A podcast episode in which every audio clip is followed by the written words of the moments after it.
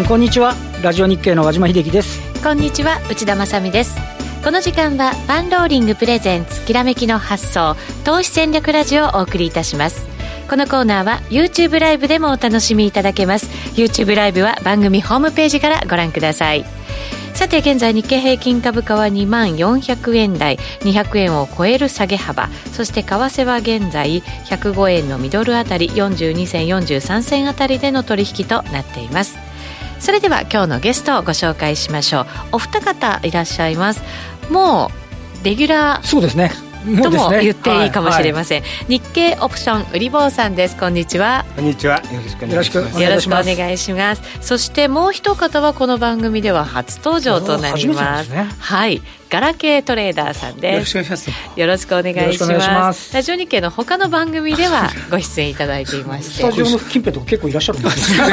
ですよね。はい、結構ちょくちょく来てるよっていう感じがしますが顔出し NG ということなので今日の YouTube ライブは日経オプション売り坊さんもガラケートレーダーさんも映っておりません。私と和島さんのみが映ってるんですが確かにいらっしゃいますので。はい。あのしっかりとお話を伺っていきたいと思います、はい、えさてちょっと為替の方ですが今105円台。そうですね、うん。まあ、今その米中貿易戦争とあとその通貨安競争もやってるんで、はい、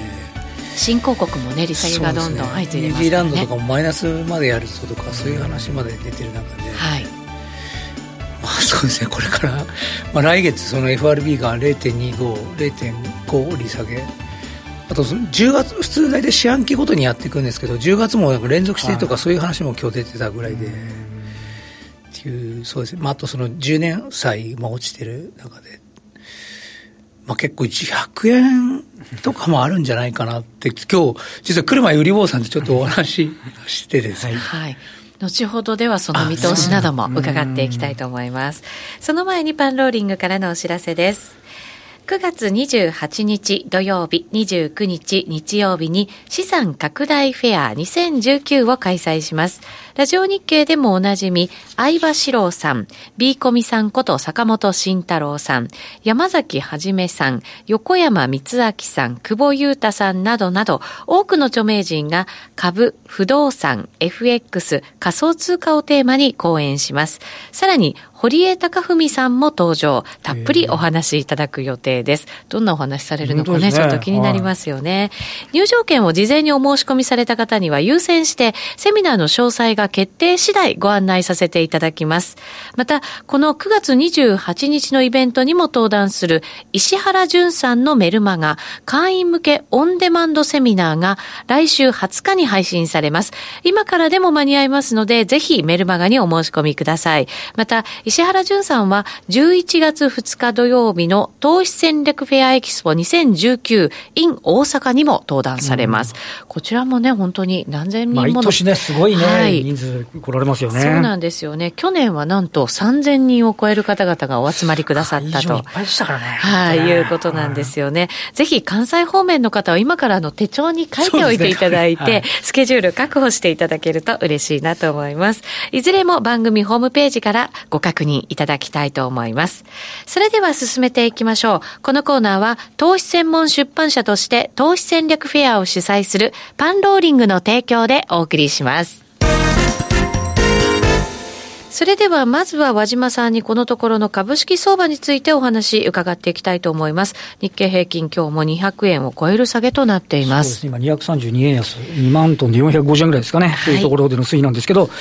まあ東京が3連休だった間、海外は2営業日、えー、やってたっていう話ですけど、ニューヨークダウで見ると、この2日間、先週の金曜日と昨日で、481ドル下落をしていて、はい、で、また米中の貿易摩擦がね、ちょっとまた悪化しそうだっていう話だったり、この休んでる間も毎日そうなんですけど、10時15分のあの人民元の基準値が、ちびっとずつ円ドル人民元安の方向に、温床の方でもね、ななってて、で、ちょっとやっぱりまたどうなのっていう話だったり、うん、あとはこの、ここに来たもんで、イタリアの財政大丈夫かみたいな話だったり、アルゼンチンでは株が1日で4割下がるとか、下が下がれるもんなんだみたいな、ね、そうですよね。ペソも25%下落とか、ね、外部環境が一段と悪化して、まあ今日も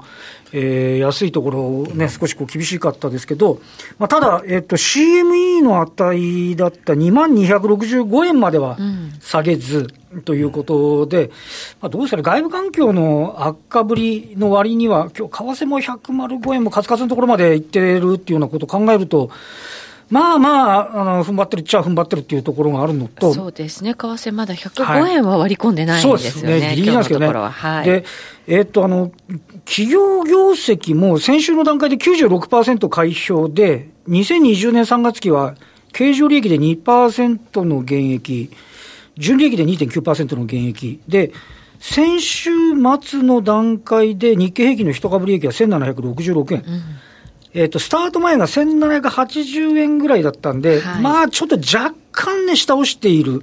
ぐらい、まあ、どうなんですかね。あの、四半期だけ見ちゃうと、経常利益4.4%の減益なんですけど、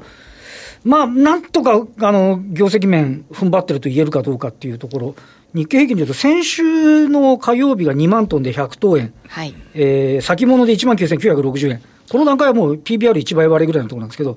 だからそこまではちょっといかないぐらいで、えー、今日のところは推移できてるっていうのは、こんな展開ではありますね。どうですか、決算発表、ずっと和島さん見てこられましたけど、ご無沙汰してます。いえいえ、とんでもございません。ね、あの思うのは、あのえーと、全体とするとやっぱり厳しいんだけど、ええ、あの少し FA とか半導体のところは、すでにちょっと戻り始めてる部分が。そうですね。前期に比べると、ちょっと回復基調になってるところもあるんですよね。前で、本決算の時に比べると、やや少しこう、確率の度合い、角度が高まってきてる部分もあったり、逆にむしろちょっと減額しちゃってるところもあったり、まだら模様なところはあるんですけど、総じて言うと、まあちょっとは頑張ってるかなみたいなイメージ。はい、ただし、これも、ま、まあ、あの前提の為替が、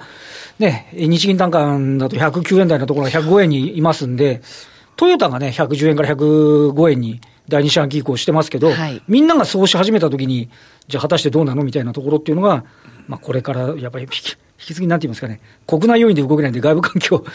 の落ち着き待ちみたいなそうですよねね今のところだと、やっぱり外需のところも年後半は回復するよっていう見通しになってるわけじゃないですか。はいそすねはい、それが本当にこう回復してくるのかどうなのかというところも、なんとなくちょっとこう不安になってきたところですよね。そうなんですよね。えー、そこをこうマーケットがこれからね、どうやって先行きを見ていくかっていうのは非常に重要なポイントなんじゃないかなっていう気がしますよね。はい。まずはじゃあ、日経オプション売り坊さん。現在どんなトレードになってるんですか？そうですね。あのー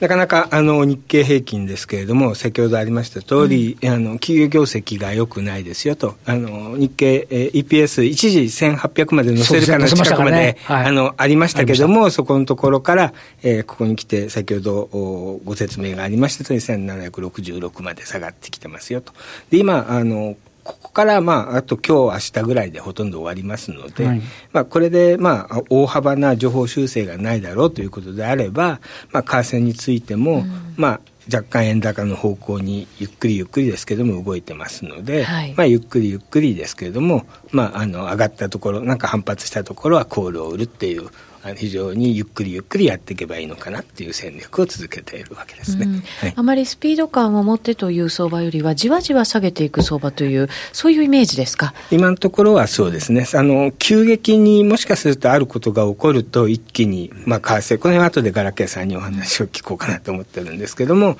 えー、今日も105円なんとか切れないでで、ね。えー、なんとか止まってます。それから日経平均についても2万円の、まあ、BPS1 万円のところでなんとか踏みとどまってますけれども、えー、何かが起こればあの一回あの雪崩のように一気に走り始める可能性があってですね、うん、まあ、最悪の場合には一度例えば100円とかっていうのも瞬間あってもおかしくないような、まあ、気がしてるんですけども、うん、えーと、特に注目しているのは実はアメリカの債券が、はい、えっ、ー、とはい。えーとえ先週末は1.6%も割れてきて、ね、まあ、あの今日は1.64か65ぐらいで今トレードされてると思うんですけども、えーと、また年内3回もしもしくは0.75もしくは1%金利が下がるということになるとまあ、すごい状態になっちゃうわけですよね。はい、すごいというか、1点、例えば10年債、米債1.2とか1.3なんていう世界になった時のちょっと為替は怖いなと。で、それを前提として企業業績の見通しを、まあ、えー、保守的に乱して企業業績が下がると EPS が下がりますから、えーと、去年はちょうど12月の25日に P、えー、PR11 倍追われてるような世界がありましたよね。で、ねはいはい、あの時1万9000円ちょっとまで。えーえー、それの計算で、えー、今回の EPS、えー、1766で計算しても1万9000のところまであるので、えー、若干1回ぐらいは、えーと下を見ないと逆にあの上がるためには一回しゃがまないといけないっていう感覚があるので、セリングクライマックスが来るまでは、えー、一回、まあ、それほどだらだらと下がっていく可能性が高いのかなっていう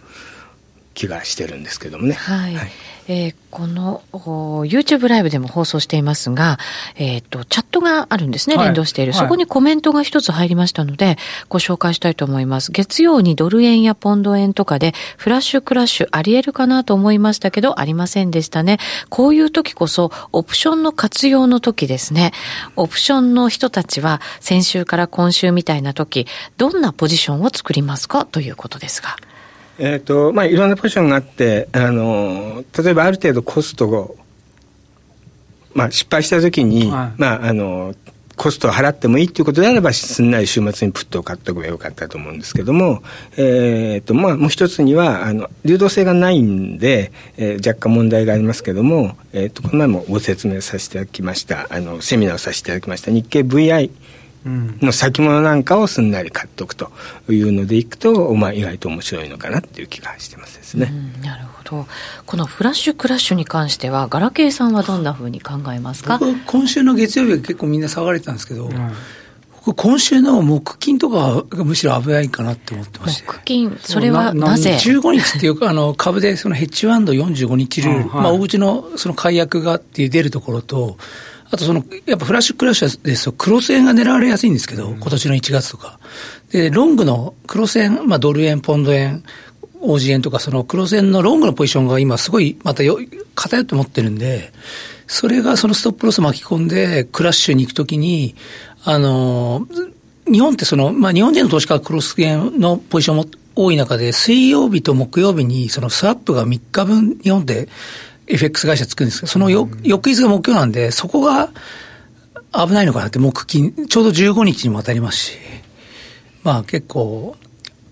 こそ僕実はショート持ってるんですけど、オージー円とポンド円とニュージー円の、まあ、そうですね、ショートをちょっと作ってて、それ、それが、まあどうなるのかなみたいな。木曜日にあるかもしれないけど、そうですね。まだお盆休み中っていう会社も結構ある。人が時期ではありますよね。1月3日そうですけどね。そこで、ぜまあ、あの絶対起きるとかそういうんじゃないですけど、その後、まあ、例えば2015年のチャイナショックも8月24日とか、まあ、リーマンショックも9月、なんで、9月に、あの、今日、売り坊さんとちょっと来る前に、あの、売り坊さんからお話聞いたんですけど、3連休、まあ、連休がまたシルバーウィークとかあるんで、そういう時も狙われ、はい、8、9、10とかはまだそういう目があるんじゃないのかなって。まあ、今週ですと木金で、その後、まだ9月、10月のそういう日本の3連休の、あの、商いの薄い時とかもう注意した方がいいんじゃないかなっていう。以前、ビックスショックってありましたけど、これまたあるかもしれませんかどうなんでしょうという質問も入ってますが、はい、えーと、何ショックという名前がつくかは分かりませんけれども、はい、えー、ありえるかもしれないなっていう気はしてますですね。近々にあるかもしれないないなってまあないかもしれませんけれども。米国投資家恐怖心理室のはいはい、まあ、はい、そうですね。あの、何をきっかけでどこが急落するかわかんないですので、で、まあ、債券はものすごいバブルになってますから、これの、まあ、債券もまた売りにえー、バブルがはじけてしまうと債券売り株売り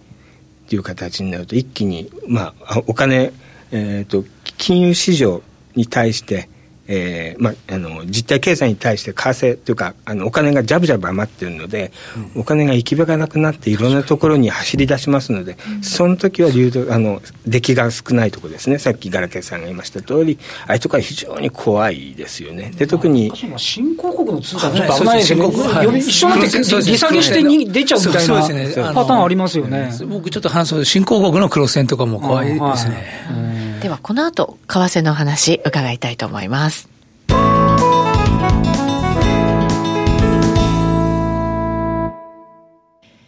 改めまして、今日お招きしているゲストは日経オプション売り坊さんとガラケートレーダーさんです。引き続きよろしくお願いします。マーケット全般お話伺ってきましたけれども、為替のお話を伺っていきたいと思います。今、新興国通貨の話が出てきましたけれど、その見通しどんなふうに考えてますか？まあ、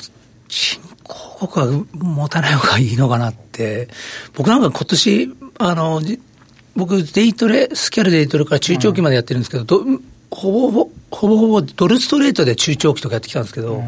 そのポジションでさえも、やはりその7月の利下げからもう今、新しく作ってないですし、手仕舞い手仕舞いで来てるんですけど、今はもう、ちょっと正直その中長期と、あの、為替で言えば、デイトレ、スキャルとかデイトレとかスイングぐらいまでかなっては考えておりますね。うんただ今後先ほど言ったようになんかあの新国家からお金が逃げてみたいな話になるんだとすれば、やっぱり下方向で、それはポジション、有効なポジションになるんじゃないですか？まあ、ショートもそうですね、うん、もまあ、ポンドとかで持ってたり、さっき、まあ、お話した通り、ポポンド円とか、まあ、オージー、ニュージーとかで、まあ、オージーはその中国との貿易戦争、貿易摩擦の中で、やっぱオージーが引っ張られるっていう、まあ、見立てで持ってるんですけど、オージー、まあ、ニュージーもこの前利下げしましたし、まあ、それもそのずっと持つかというと、さっき、まあ、今週、例えば、まあ、今、そのクラッシュクラッシュとかで、一回もしかしたら手締まってまた取り直したりとか、こう、まあ、ちょっとタームタームでこうやりながら、あんま長く持ちたこう持つのは怖いなっていうのが、自分のイメージではあります。うんこれどうなんですかね、そういう新興国からお金が逃げ出すなんていうことが、やっぱり考えられることなんですか、ね、なんか荒れちゃうと、うん、あのね、1997年の時もそうですけどな、なんかね、ちょっと動き出したら、なんか急になんかばってきちゃうっていうパターンっていうのが。去年のトルコとかランドとか、そうそうそうそう。メキシコペソもこの前落ちましたし、ね、まあ今日のアルゼンチンじゃないですけど、まあ、そうですね。弱いところね、やっぱついてきちゃうっていうのがありますからね。そこからまずこう、その、マーケットから離れて、まあ巻き戻されていってしまうんで。なんやかんや強いドルにお金が流れちゃうみたいな。そうですね。結局それはそうなんですよね。だから意外と、その小況でいくと、やっぱドルって、めそう、そう、やっぱ強いのかなとなんやかんや1.64の利回りついてますからね。みんなもうフランスだろうが何しろみんなマイナスになっちゃってて。まあそうなんですみんな、機関投資家がね、償還になってくる大量のお金って、利回りやっぱり求めざるを得ない部分もあるような感じはしますよね、なんかね。そうですね。まあ EU、ユーロ、日本はもう、これ以上下げようない。そうですね。なんか、なんかわかんないけど、あの、安全通貨の円とかって そうなんですよね。リスク回避になると必ず買われてしまうというね。はい、そういうパターンですけれど、ガラケーさんといえば、中値トレードというね、看板むしろ今、今向いてるかもしれないですね。中値、まあ、中値トレードちょっとお話しさせていただきますと、はい、まあ、東京の中値9時55分の三菱 USFJ の値がつけるところに向けて、こう、まあ、円売りドル買い、が、まあ、発生しやすいところ、あの、五等日、日本ですとこう五等日って、まあ、あると思うんですけど、そういった時に、その優位性を狙ったトレードで。そこはだから、円安になりやすい、ドル高になりやすい時間帯という。そこから今度逆に、それを過ぎると今度、反対側に。反対側のショートも出てですね。今回はそのパンローリングさんで、あの、発売させていただくのは、サラリーマンでもできる中値トレードっていうのを、こう、趣旨にしまして。DVD が発売されるそうですね。あ、DVD を発売するんですけど、はい、あの、もう、あれですね、朝の7時台、8時台、まあ出勤前とかから取れる、今までちょっと出してなかった手法も出したりとかですね。はい。あと、まあ一部、その、前日のクローズ前からポジションを作ってまあ、ただそれはちょっと今こういうご時世なんで、早朝のそういうクラッシュとか狙われやすいんで、まあ、あれなんですけど、一応その、中値っていうとどうしても9時とか、その9時55分とかでサラリーマンとかですとなかなかやりづらいっていうイメージがあるんですけど、まあそういった方でも、その DVD をまあ見ていただくと、こう、まあ、あの、できるようなトレードを今回、まあ、パンローリングさんから発売させていただきました。はい。あの、中値トレードっていうと、まあ、先ほど言ったように、円高、え、じゃない、ごめんなさい、ドル高、円安になりやすいっていう傾向ですけど、はい、そうじゃない時ももちろんあるわけじゃないですか。すね、なのに、サラリーマンでもできるとなると、それってどうなのかなって私正直思っちゃうんですけど、どうなんですか？それはですね、えー、あの、詳細はその DVD 見ていただければ、ちゃんとリスクがヘッジされてるんですけど。一応ちらりと。ちらりと。ちらりと言いますと、もう早く持って、その中根まで持ちきらないってことですね。むしろその東京のオープン前に、あの、最初の東京オープンの日経の5分足とかで、とあの、クロスエンドレーン引っ張られちゃうんで、まあ、そういったところでこうポジション調整なり手仕舞いがされてるところですね。あとその五等日の優位性。五等日と、まあ、中根のこうクロス、まあ、週末前とか3連休前後とか、そういう時期を利用した優位性のことが、まあ、こう DVD で、まあ、その中根トレードについて、えっと、それはでも、前もってその指し値とかを入れておくっていうことですよね、そうですね具体的には。指し値でも、はい。それを時間限定でですね、はい、入れてたりするんですよ。時間限定で入れるっていうことができるできま、あの、ちょっと FX 会社さんって、皆さん、あの、違うんですけど、何時何分までとか僕よく注文使うんですけど、例えば8時。その金額ももちろん、ロットここでっていうのは指示するわけですよね。その注文が、まあ、東証、東京オープンする前にはもう切れるように、注文、注文期限を短くして入れたりとかですね。そうすると、もしかしたら、それポジション入らない可能性もあるわけですね。入らない可能性もありますね。うん、最初には、あの、目安としては8時前と8時と8時半ぐらいにあるんですけど、そこではこう自分で裁量で、まあもしかしたらその会社に行く前だとか、通勤電車の中とか、もしかしたらオフィスとかに早めに行ってとか、で、それもそのご当日とか週末前とか、そういった全部毎日じゃないんで、まあそういう絞った日程であれば、まあ、あの、9時とか、9時台の時間、始業されてる10時前後とかではないので、まあできるのかなっていう。普通に画面に貼り付いてトレードするっていうことがなかなかサラリーマンできないです。けど、その、それその方期限限定にすれば、そうそういうこと、ちょっとだけこう、ちょっと、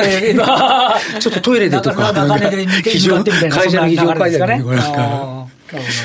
ご当日っていうのはどういう特徴があるんですか？ご当日って日本って、例えば、あの、我々の、じゃあなんか、クレジットカードとか、給料とかって、こうみんなが大体5が、5か10がつく。それがもう日本の街も混雑しやすいとか、ね、そうです。あの、物販が、そうおっしゃる、そうそうなんですよね。例えば、じゃあコンビニエンスストアとかで、どまあ、ご当日と土日をちょっと絡めて言いますと、例えばそのパパンとかおにぎりとかそういったものはこう毎日こう運ばれますけど、うん、あの、腐らないものとかって大体土日、前後にこう寄るじゃないですか。うん、そういう、あの、道路が混むじゃないですけど、物販とか、まあ、ご当日です現金輸送とか、金曜日とかで、そういう、そういったその需給の寄るのと中値を、という、まあ、ある種そういう法律、法律じゃない、決まり事を利用したような、トレード手法にそのご当日の日の中値の時の動きはより、それが大きくなるっていうことですか？そうですね。はあ、なるほど。そのエッジが効く優位性が。ただ絶対ではないんですけど、実は僕のそのトレードで一番取りやすいのはショートだったりするんですけど、まあショートもこう1と2っていうのがあって、まあ2っていうのが。結局上がったところで売りで入るっていうことですよね。上がった事実の方が、ええ、上がるのはあくまでご当日だろうが週末だろうが3連休前だろうが思惑に過ぎないんで、でもその幅を決めとくのって難しいですね。そうですね。どこまで行ってっていうどこまで行ったら、まあ、そ損切り、それも時間とかで決めてますね。大体最大が、その東京の前場のクローズ、株の方の前場のクローズ、11時半手前ぐらいとかで、含み益出てるのはリリグって、最大12時半、5番の始まりぐらいまでで、どんなに損損失が出てようが、まあ、エグジットして、まあ、そこでが最大のそのエグジットポイントとか、結構時間が重要だったりするんですけど。時間が重要。一つ、えっ、ー、と、何時何分で取り消しになる注文方法ですか？っていう質問が入りました。はいね、結構具体的ですけど。何時何分とかですね。それがそのパートパートで細かく注文できでき、あの、自分の手法でも何何パターンかあるんですけど。はい。それは何パターンかあるので DVD で見てくださいっていうことなんですかね。結局ね。もう一つ、中根トレードは、ドル需要を伴う大きな M&A が発表された後の方が成功率高いとかありますか？あ、そういうのあれ、全部が全部、その、我々って情報って知り、まああれですけど、えー、あの、あれですね、ポンポンドが買われたりとか、そういう時もありますよね。これ結構大きなね、M&A 発表されると動きますよね。ありますよね。のシャイアンの時も動くんじゃないかっていうそうそう、ありましたましたね。はい。あとあの、ソフトバンクさんのグループのありましたよね、買収とか。そうそうそうそう。あれもポンドでやるのかと思ったら、なんかヘッジでドルでやってたとか、なんかいろんな話を、それって全部事細かに我々が知り得るのってなかなか難しいところはありますんで。でも知った後にそういうのも絡めながら、そう思惑みたいなものがね。ニーズも出るだろうっていうのはね、ありますよね。ただ、トレンがあればですね、やっぱアジアってその欧州、ニューヨー国のクロスしてる時よリそのマーケットの流動性が薄いんで、例えばポンドででしょうか、その黒線が買われるとやっぱドルも上がったり、引っ張られてですね、あの、要は黒線が、まあユーロ円とか、ドル円じゃなくて、ドルが買われなくても、ポンドやユーロが買われても、ドルがこう、それ、まあ、黒線が引っ張られて上がることもありますんで、うん、っていうそうですなるほど。はい。時間も限られてますので、あの、詳しいことはなかなか聞けませんが、その DVD、すでに完走して、完成しまして、えっ、と、発売間際、お盆明けぐらいには、えー、書店に並ぶんではないかと。パンローリングからも、それは注文できる、ということですね。トレーダーズショップさんとかでですね。はい。で、8月中はちょっと割引で、あの、そうですね、あの、8800円でってことで。はい。通常は1万円ということですが、はい、それが8月中は8800円、8月だからですね。すね。8800円で お届けできるということでございますので。8月の8800円、888で、はい、ぜひお申し込みいただく方は早めに8月中にお買い求めいただくのがお得になっています。また、特典動画もあるということですそうですね。この前収録したんですけど、その、はい、まあ、中根のそのトレードを、まあ、収録し、下の方、あの、見れたりとかですね。そういった特典もついてます。収録を見れる。そうですね。自分のその生トレードを収録したものを、はい、リアルなトレードをガラケーさんがしてるところの動画を何本かと。中根トレードなんかそうやってこういうふうにやるんですよそうですね。それを、あの、要は資料だけじゃなくて、ね、うん本当にどうやってやってるのかっていうのをちゃんと確かになかなかこう説明だけだと難しい実際現場で見て、ね、それやってる姿見てるのがちょっといいかもしれないですね。もしもしかしたら今計画してるのがですね、買っていただいた方、一部の方をこう、限定でそういったライブをお見せするとかも、あ、これから。はい。まだガラケーなんですかって質問も入りましたもうわずか今1割もや、もう、あの、証券会社さん、FX 会社さんがアプリを作ってなくてですね。ガラケー用のね、なかなか難しいです今2社ぐらいしかないんですよね。はい。もう一人、オプション売り坊さんにも今日は来ていただきましたけれども、前回のセミナーも大好評だったということで、えっ、と、第3期の、えっ、と、講講義ですよね。えっ、と、7月の募集がもうすでに終わってしまったということです。えー、次回のその講義受けたいという方はですね、10月からその講義が始まるということですから、それは事前にまたお申し込みいただくような形になるわけですよね。そうですね。あの、はい、まあ、通信講座みたいな形で3か月ごとに、あの、募集をさせていただいておりますので1月4月7月にしましたので次は10月を予定しているというところです、はい。えー、その開催に伴いまして、えー、オプション売り坊さんのセミナーが10月初旬。これまだ予定なんですが10月5日ぐらいになるんではないかということですね、うんはい、こちらもぜひご参加いただきたいなと思います。実際のその225のオプションをどのようにトレードしていくかというところを理論立ててお話ししてくださるということでございます、ざいますので、えこちらもですね、詳細は番組ホームページをご覧になっていただきたいと思います。さて今日のきらめきの発想ですがお二方にお越しいただきました日経オプション売り坊さんとガラケートレーダーさんです。この後ですね YouTube ライブで限定配信少しだけ行いたいと思いますので、はい、ぜひご覧になっていただきたいと思います。お二人今日はどうもありがとうございました。ありがとうございました。ありがとうございましたさてラジオの前の皆さんとはそろそろお別れのお時間です。来週も素敵なゲストをお招きしてお話を伺ってまいります。それでは皆さんまた来週です。このコーナーは投資専門出版社として投資戦略フェアを主催するパンローリングの提供でお送りしました。